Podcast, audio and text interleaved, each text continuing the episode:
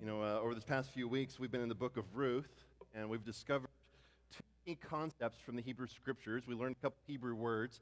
Uh, we, we've talked about chesed, the loving kindness which the Lord shows to us, and He calls us to show one another. We've been praying about opportunities to show that chesed in, in our lives to those around us, to our family, to our neighbors.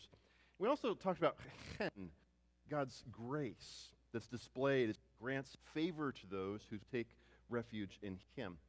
Two, two beautiful concepts that are lived out within the relationships of these three people as Ruth loved Naomi loved Ruth, and uh, I'm on. A, is my mic cutting out?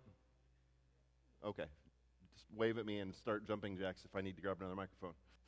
Um, and kindness and that grace demonstrated in their lives. This morning, we're going to jump over to the New Testament, however, and I invite you to turn to Matthew chapter 14 with me as we see same concepts in life. Lord demonstrated chesed and, and chen, loving kindness and grace that was imparted through the most compassionate human walk the face of this earth, uh, our Lord Jesus Christ. Uh, let's, let's go to our Lord in prayer. Please join me. Father in heaven, we, we thank you for your loving kindness. We thank you for the loving kindness and the grace that you've shown to us in your Son, Jesus Christ, who took on human flesh and, dwelt among us and paid the sacrifice for our sins so that he might satisfy your justice, that he might satisfy the wrath that, that we are under. We thank you for your mercy, for your grace, and your loving kindness that you've given to us in him. Father, it's my, our prayer that as we as we've concluded Ruth and as we look at another example of this in the life of our Lord Jesus, I, I, pray that you would show us those areas of our life where we might show that, that loving kindness and that grace to those around us. That we would be Christ like, that we would follow his example and in our sacrifice, in our love, in our kindness, in just the, the, the thoughtful things that we do throughout the day that take the time to notice other people rather than ourselves might we learn to be more like him. So it's in his name we pray and we ask these things. Please teach us. Amen. Proverbs chapter 30, verse 24 tells us that there are four things on earth that are small, but they are exceedingly wise. And the first one in that list is the ant. The ants are a people not strong, he says, yet they provide their food in the summer. In fact, ants are so amazing that God advises those who, of us who struggle with laziness to, to watch the ant, O sluggard, observe her ways, consider her ways, and be wise. You know, from my early years, I, have always been one who likes to sleep. Um, I like putting things off and procrastinating.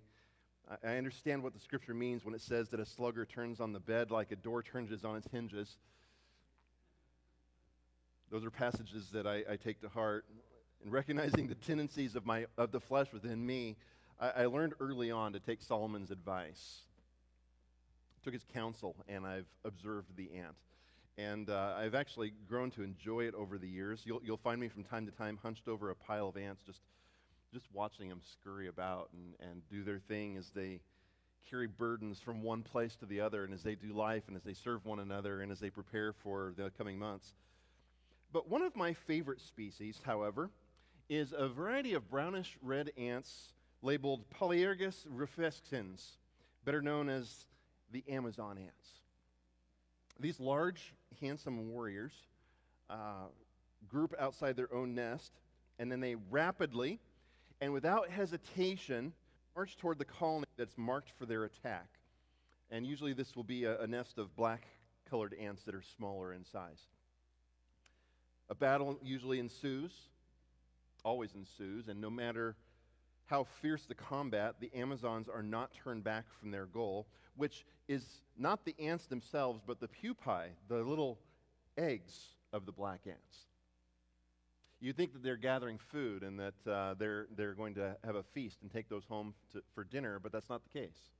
You see, soon a, a number of these pupae are captured and they're carried to the victor's home where they are carefully stowed away. And then they develop into full size adult ants. From then on, they are fated to spend the rest of their lives working for the Amazons, finding them food, feeding them, and sometimes even helping raid a nearby nest that was actually their original home. Dorothy uh, Shuttlesworth and Suzanne Swain write there, there's a strange twist to this story of slavery, though. For actually, the Amazons are at the mercy of their captives. Their sharp claws of these red ants are so excellent for fighting are quite useless for digging. And they cannot work on their own nests, even. Neither can they care for the tender larvae, and their tongues are so short that they cannot feed themselves without help from other ants. And so, thus, they are completely dependent on the black worker ants.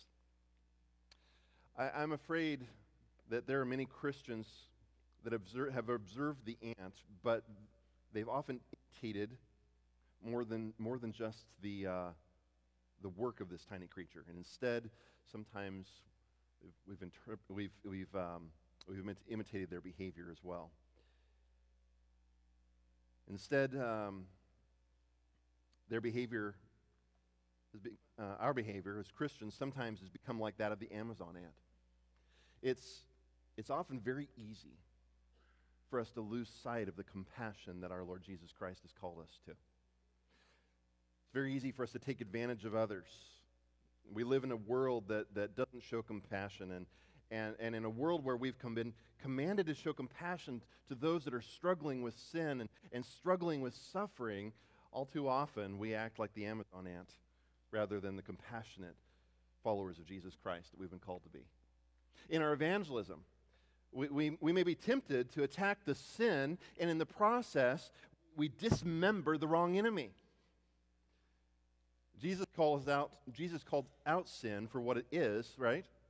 He, he, talked to people and he said, This is wrong. And he, he, he labeled it and he, he, he didn't mince any words. However, we have to remember that it was with, the, with some of the worst of sinners that Jesus Christ dined with.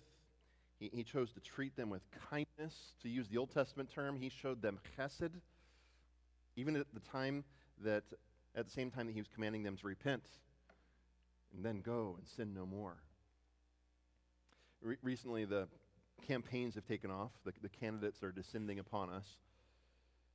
Oftentimes, I think we find ourselves amid the battle, and it becomes really easy for us to imitate the world that's around us.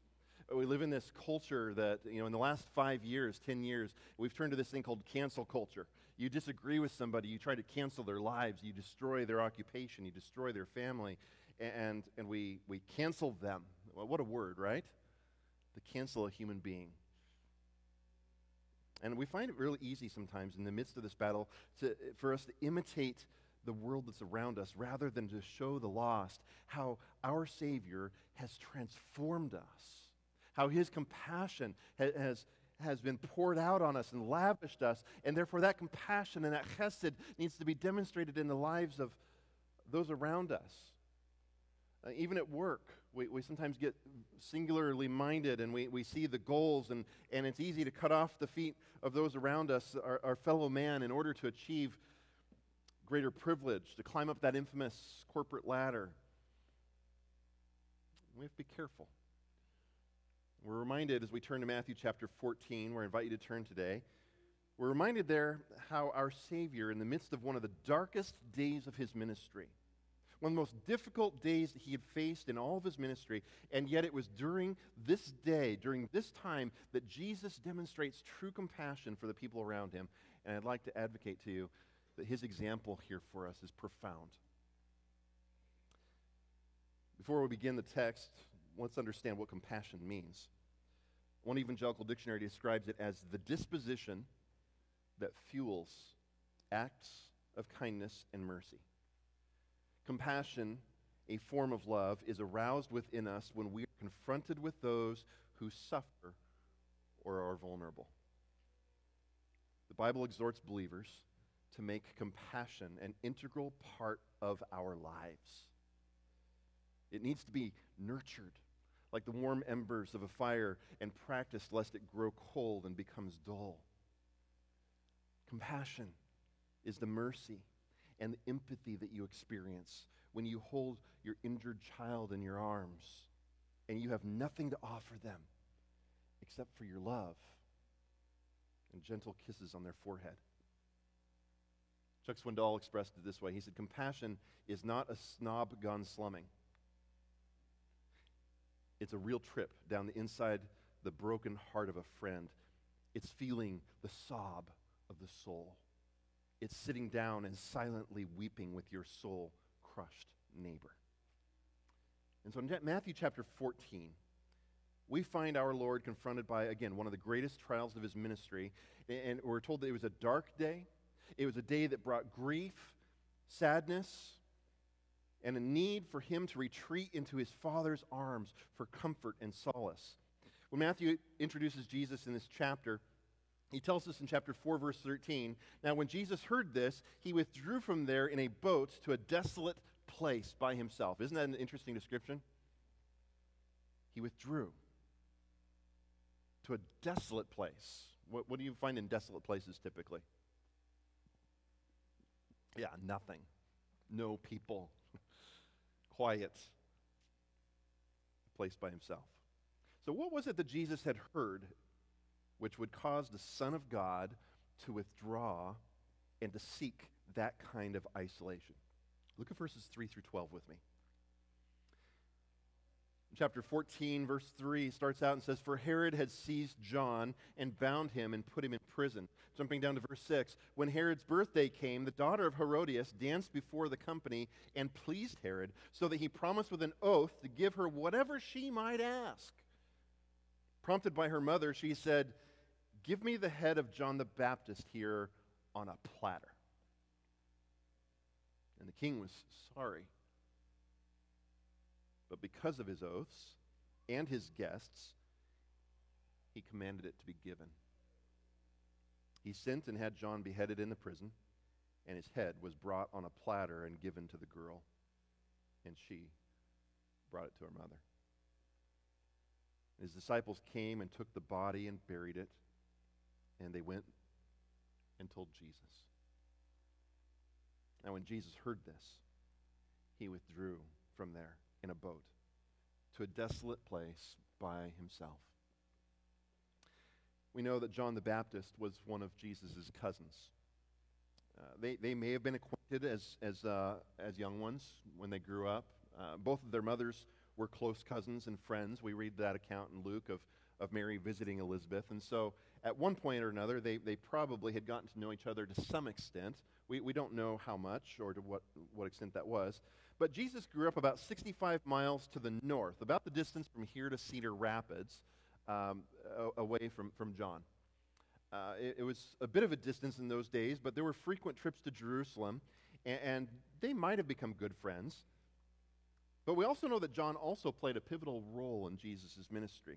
Early on, uh, we're told that he prepared the way. He was the one that Micah had, uh, had prophesied, that Malachi had prophesied, calling the people to repentance. And then he, he baptized Jesus when our Lord came to him. Understandably, um, the news brought to Jesus that day would have brought him great sadness.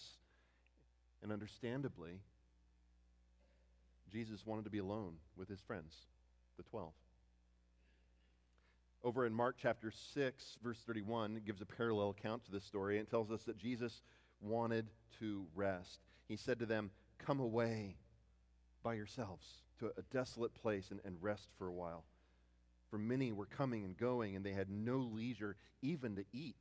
You ever been in ministry so intense as that? No, no time to even eat a meal?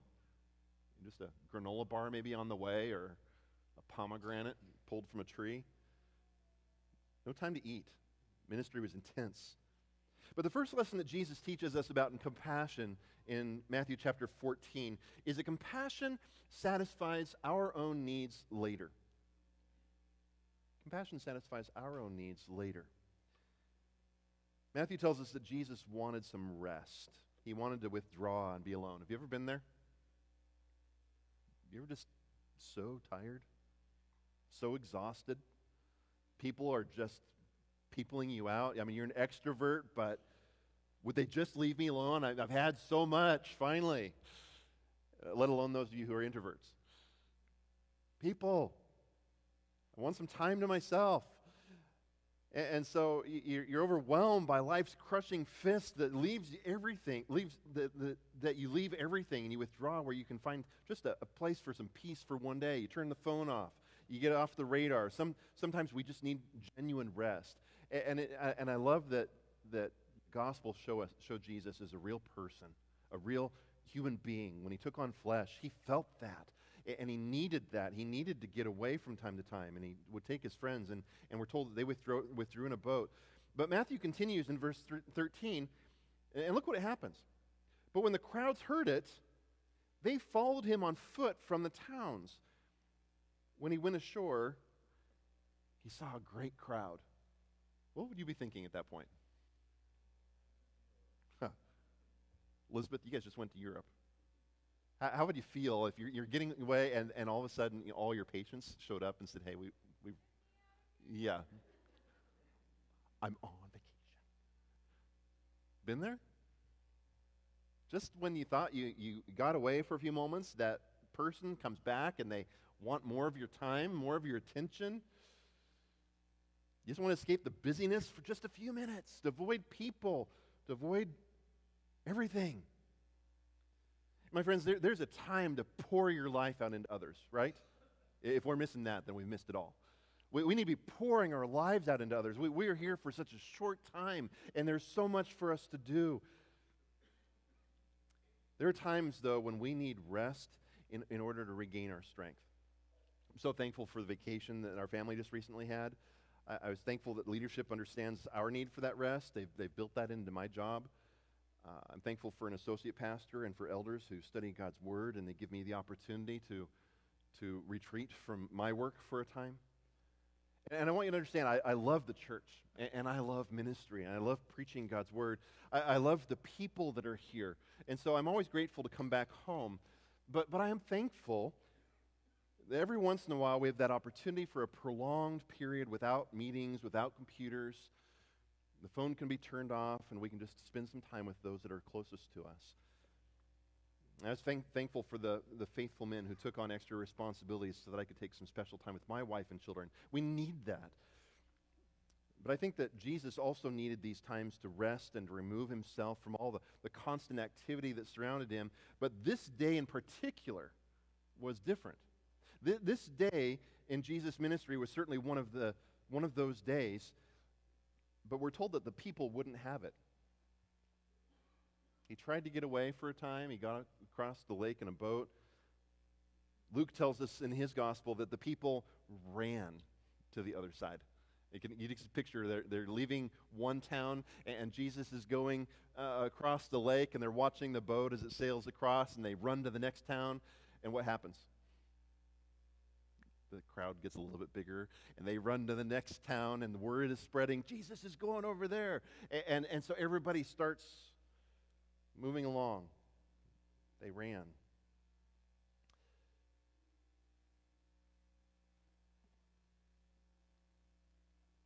When jesus went ashore and saw the people he yelled out just leave me alone. Don't you understand what i'm going through today? Is that what your text says no, no, it doesn't say that. Verse 14 tells us look at this. It, it, it's easy to read this verse and miss everything that was happening in his life that day. But this is when it says, and he had compassion. He had compassion on them and healed their sick. Compassion is the disposition that fuels acts of kindness and mercy. Compassion, a form of love, is aroused within us when we are confronted with those who suffer or are vulnerable.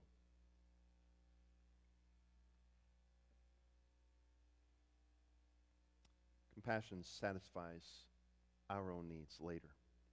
But also, also notice that compassion seeks others and their needs first. Look at verses 14 to 16.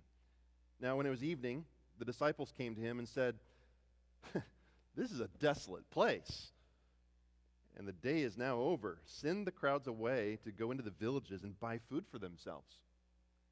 You hear it in their voices? Oh, they're tired too. Pay attention to these details and, and how all these stories are interlinked together. The, the, the entire day had passed. Likely they, they followed him to the other side sometime in the, the late morning. And the crowds grew as the people passed by each village. Jesus is crossing the lake. Jesus is going to such and such town. Let's go. And many people had, had no lunch because they, they picked up everything and they left and they ran and they followed him. And they were excited for what might be happening on the other side of the lake. And those that had brought something had already exhausted their supply, probably that afternoon. They'd wearied themselves. They, they walked, they ran several miles, some of them carrying their loved ones so that Jesus might lay his hand on them and, and make them well. Matthew tells us that Jesus healed their sick. Luke chapter 9 adds that, that Jesus not only had compassion on them, but it tells us that he welcomed them. I mean, he, he got there and, and, and said, Welcome, as if it was part of the plan, because they were part of his plan, and he put them first. They were his priority, even on this day. He welcomed them, and he spoke to them. Not only did he heal them, but he spoke to them about the kingdom of God. So uh, it's a morning of bad news, a late morning of rowing across the lake. The response to a crowd of people, an afternoon of healing them, and, and then teaching them as well.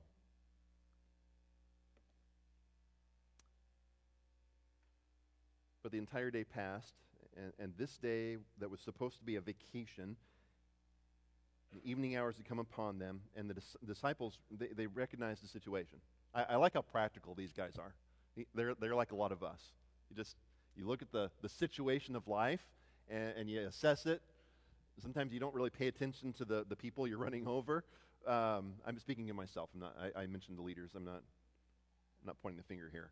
It's easy to run people over. I do it. I did that this week. I had somebody that came and, and, and had a real need, and, uh, and they were using me.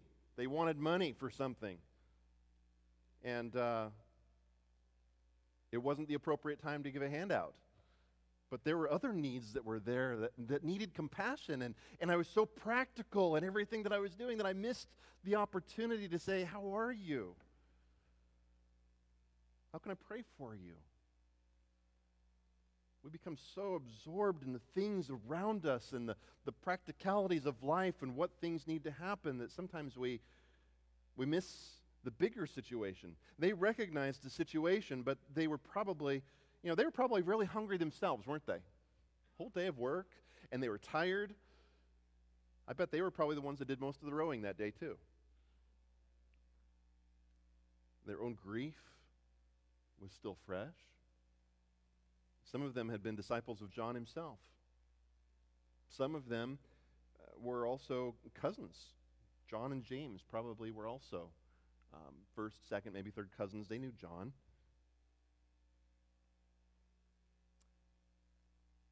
People needed to go. And they needed time to get to the town so they could buy food, and they needed some time first to hike to the nearest village. But Jesus said, They need not go away. You give them something to eat. I love it.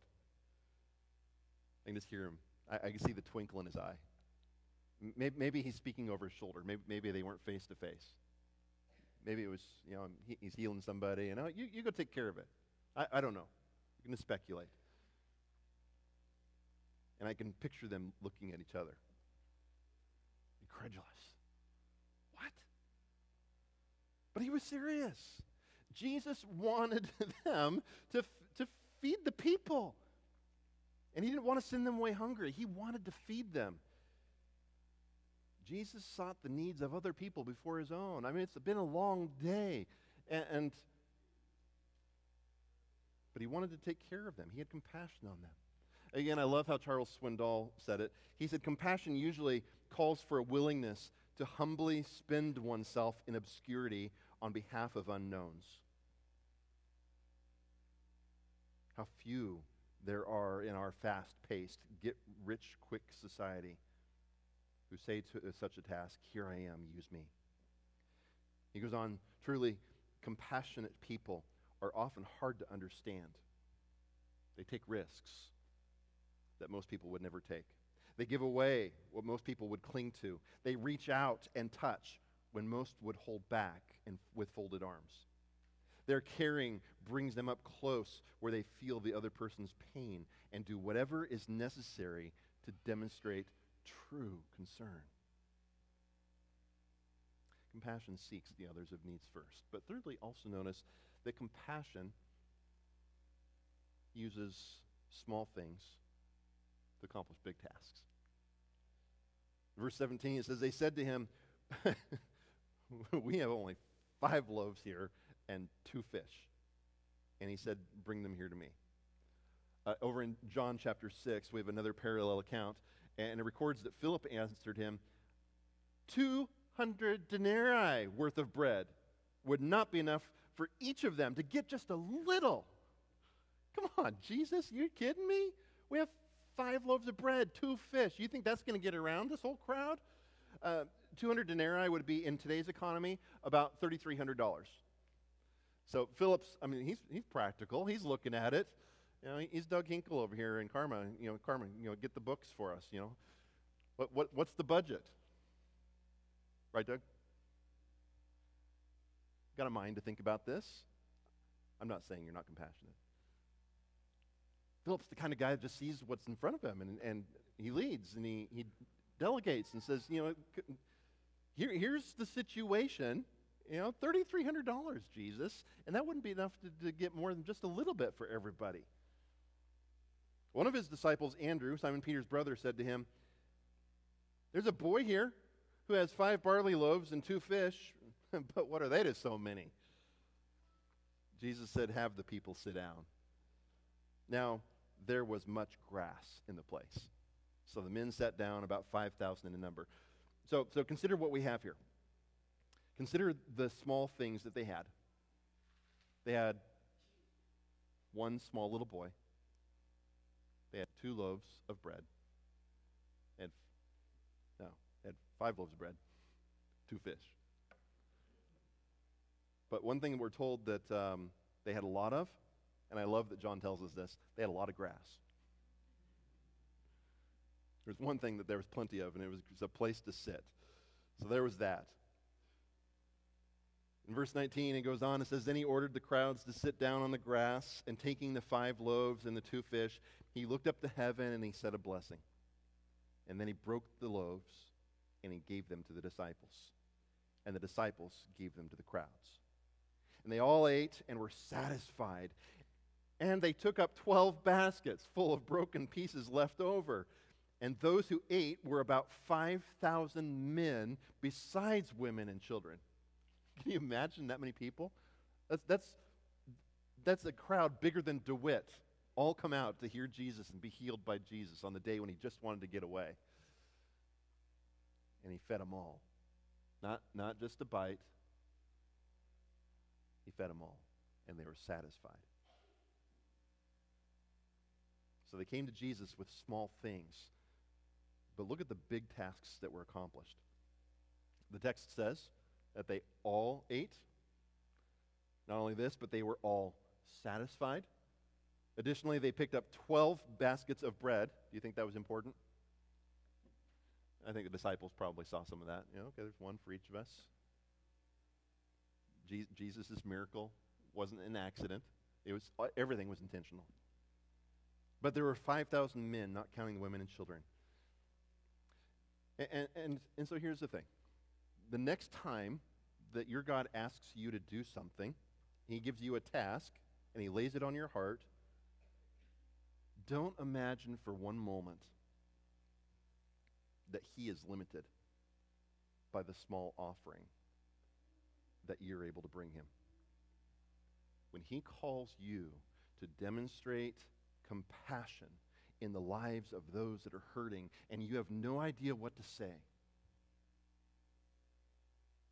When he calls you to show compassion to that person that has treated you so unkindly,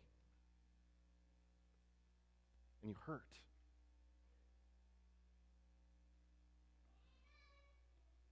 When he calls you to demonstrate compassion in the lives of the hurting and the suffering and the vulnerable, remember that he is not limited by the subtle and humble demonstrations of kindness that you can offer. And when he calls you to share your faith to a lost people who are walking in darkness, who are so desperate and, and for their need of life and their need for mercy and their need for grace, remember that he is not limited by your difficulties to speak by your fear of rejection or by the uncertainties that you feel about your ability to share the greatest news that has ever been told on this planet. Jesus takes little things, he takes inadequate things, he takes the little that we have to offer or the little that we bring to the table.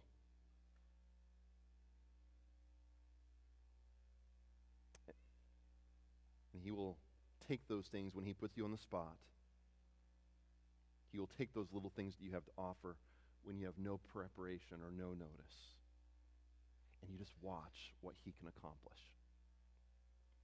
This is indeed one of the darkest days uh, of Jesus' ministry. But you first need to understand that compassion satisfies your own needs later. Compassion means that we put others before ourselves and we put them first. And God uses small things to accomplish big tasks. After sending the multitudes away, Jesus went on that evening to spend the entire night in prayer. He then walked on water.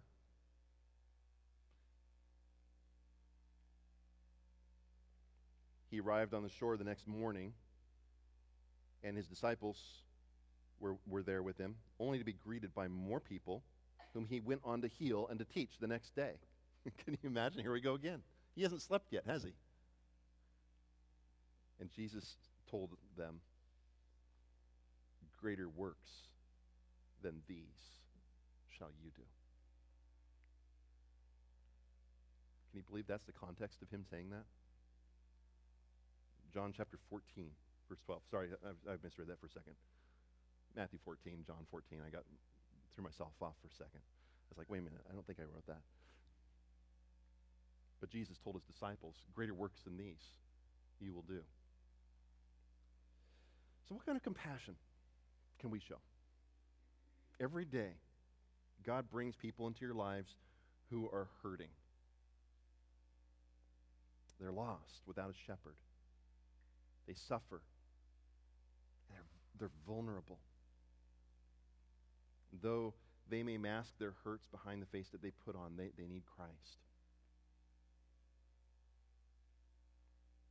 It's time that we compassionately share the good news of Jesus Christ's death and resurrection, not bashing them into repentance with cold condemnation, but treating sin for what it is, calling sin for what it is, and showing the love and compassion of Jesus Christ, and, and sharing the incredible good news that, that Jesus came to show us grace the Jesus who called sinners to repentance was the Jesus who met with Nicodemus and told him that he must be born again to receive eternal life. He's the same Jesus that called to a tax collector, Zacchaeus, who was, he said, Come down from the sycamore tree. I must dine with you this evening. So here's what I, I'm going to ask each of you to do. Okay, number one, you had an assignment during Ruth, right? Pick one person in your life, each of your family members as well, and pick one act of chesed, one act of loving kindness to show to those individuals. The good news is that we're not limited by a series on Ruth to do those things, right? You get a permanent extension on all of that. And so continue to do that. Look for those specific opportunities. Secondly, uh, you've heard me talk about our fishing basket before. We've been called to be fishers of men, right? And uh, for those of you who haven't heard of a fishing basket, uh, and what I mean by that, I, I challenge you to keep a fishing basket. You are a fisher of men. And, and so, what I ask you to do is, is have a list of five to ten names of people that you pray for on a regular basis. I have one individual that I pray for every single day at 507. My alarm goes off, I drop what I'm doing, and I pray for that person's salvation. It's interesting, in the last few weeks, uh, this person who I usually leave messages with every single day, or not every day, but every time I call him, and maybe on the fifth time he'll call back. A couple months later, uh, I've called twice in this last three weeks, and he answered the first time. And we had some great conversations. And so it's beautiful to see how God's answering those prayers. And I pray every single day for that person. And so it might be every day at a certain time that you pray for someone, or maybe those five to ten people you pray for on a certain day, or but you do so regularly. And your fishing basket is a list of five to ten names of people who need Jesus Christ that I want you to be praying for on a regular basis. Write, write their names down on the index card. Put it in front of you where you're going to see it on a regular basis, a consistent basis. It can be coworkers, family, friends, neighbors. And when you continue to pray for them and pray for the opportunities to show Jesus to them through your actions and through your words. Okay, actions are important. We need, we need to live out the gospel. that, you living out the gospel is going to be one of the most profound messages that they're ever going to hear. But, but it also needs to be telling them about the gospel. We, we talk a lot about living it out, but if it stops there, then they're never going to hear what Jesus did for them. And so, so we need to be praying that we have are able to show them Jesus through your actions and through your words. And, and pray for those opportunities. Don't just pray that God will send someone to them. Pray, pray that, but don't just pray that. Pray being mindful as to whether you might be that person. That the Lord would send to them and give that opportunity to. And pray, and as you're praying, ask your Lord for opportunities. Thirdly, over this next five months, that's the remainder of 2023, I want you to purposefully look for an opportunity to share Christ with one of those people. I mean, don't limit it to one. I mean, if you, if you share the gospel with one next week, then don't, you know, write the others off. But pray for one opportunity and be looking for one opportunity to purposefully talk to that person about Jesus Christ. Plan for it. Practice sharing the gospel. Th- think through when, you know, what, is, what, what, does need to be, what needs to be heard. I want you to plan for it. I want you to, to do it when the Lord opens that door. And, when He opens that door, you're going to be ready for it because you've been thinking about it and you've been praying about it and you've been praying for that open door. And so look for that. And finally, I want you to invite some of your unsaved friends over, your neighbors. Invite them to church. Invite them to small groups. Have them over to your house for dinner. Sometime this summer, this fall, I challenge you to invite one couple or family over to your house for, let's say, a barbecue or for dinner. Just be building that relationship with somebody that needs Jesus. And your intention is just to show kindness, show compassion.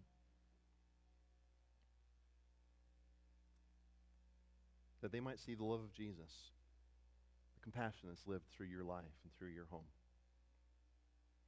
I shared with you earlier that I've always enjoyed watching ants. I, I like learning from ants. I like seeing how they live their small little lives. But unlike the Amazon ant that enslaves its prey and demands a life of fealty, there's another family of ants that have gained my, my affection and my admiration for their lives of sacrifice and the devotion that they display to seek the needs of others first. Dorothy Shuttlesworth, you can tell there's a book about ants. She tells uh, of many varieties of ants that eat honeydew, but, but there's some ants, she says, some kinds make their own, uh, some, excuse me, some kinds make it their complete diet. And such ants have a problem, for in dry climates, fresh supplies are not always available. The solution is to store honey. And certain desert living species have such a successful storage system that they have earned the name honeypots. If we look into the home of a colony of honeypot ants, we would at first see a, a normal enough situation with queen, workers, and undeveloped grubs. However, if, if we look beyond and below the regular living chambers, we'll discover other larger rooms several feet beneath the surface of the ground. Hanging from the ceilings are strange, pot bellied creatures. In general, their appearance is a resemblance of the other worker ants, but the hind part of their body is huge, out of proportion to the rest of their form. And these swollen abdomens are filled with ant honey. They're living storage tanks. It's been put there by the normal workers who collect the plant juices and then they pump the honey into these honey pots.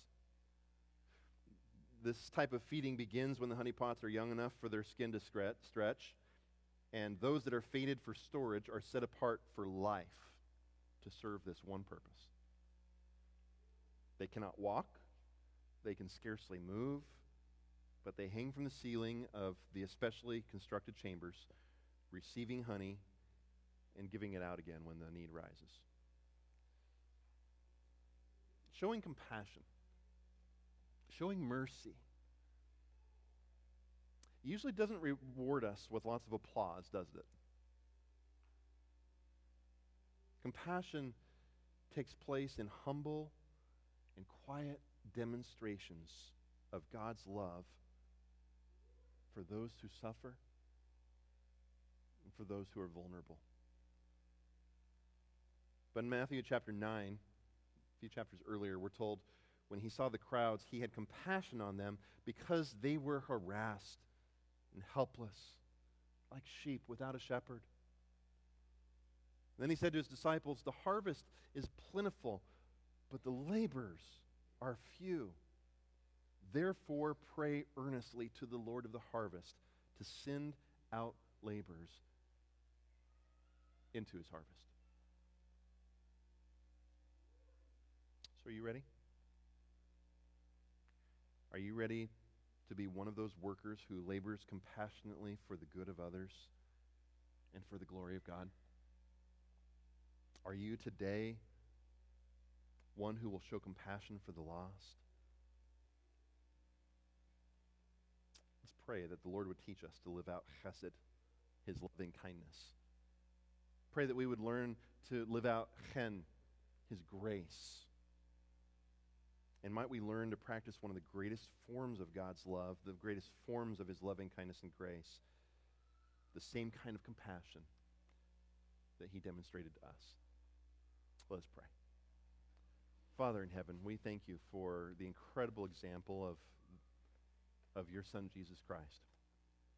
We've been watching the life of Ruth and Boaz and Naomi and, and how they loved one another, how they showed loving kindness to one another, what it cost them, the sacrifices they made. But Lord, there has been no other like your son, Jesus Christ, that has been so successful in showing this sacrificial love, this compassion for those that were hurting.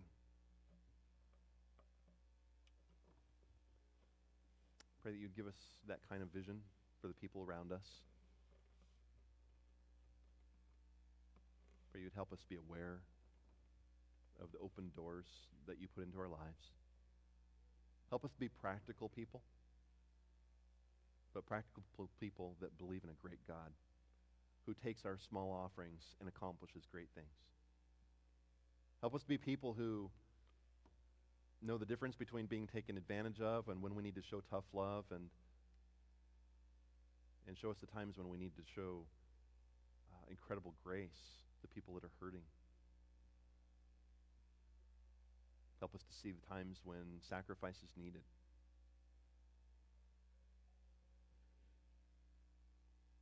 when we need to pour out ourselves and how we can do so. Father, I pray for each of my friends here.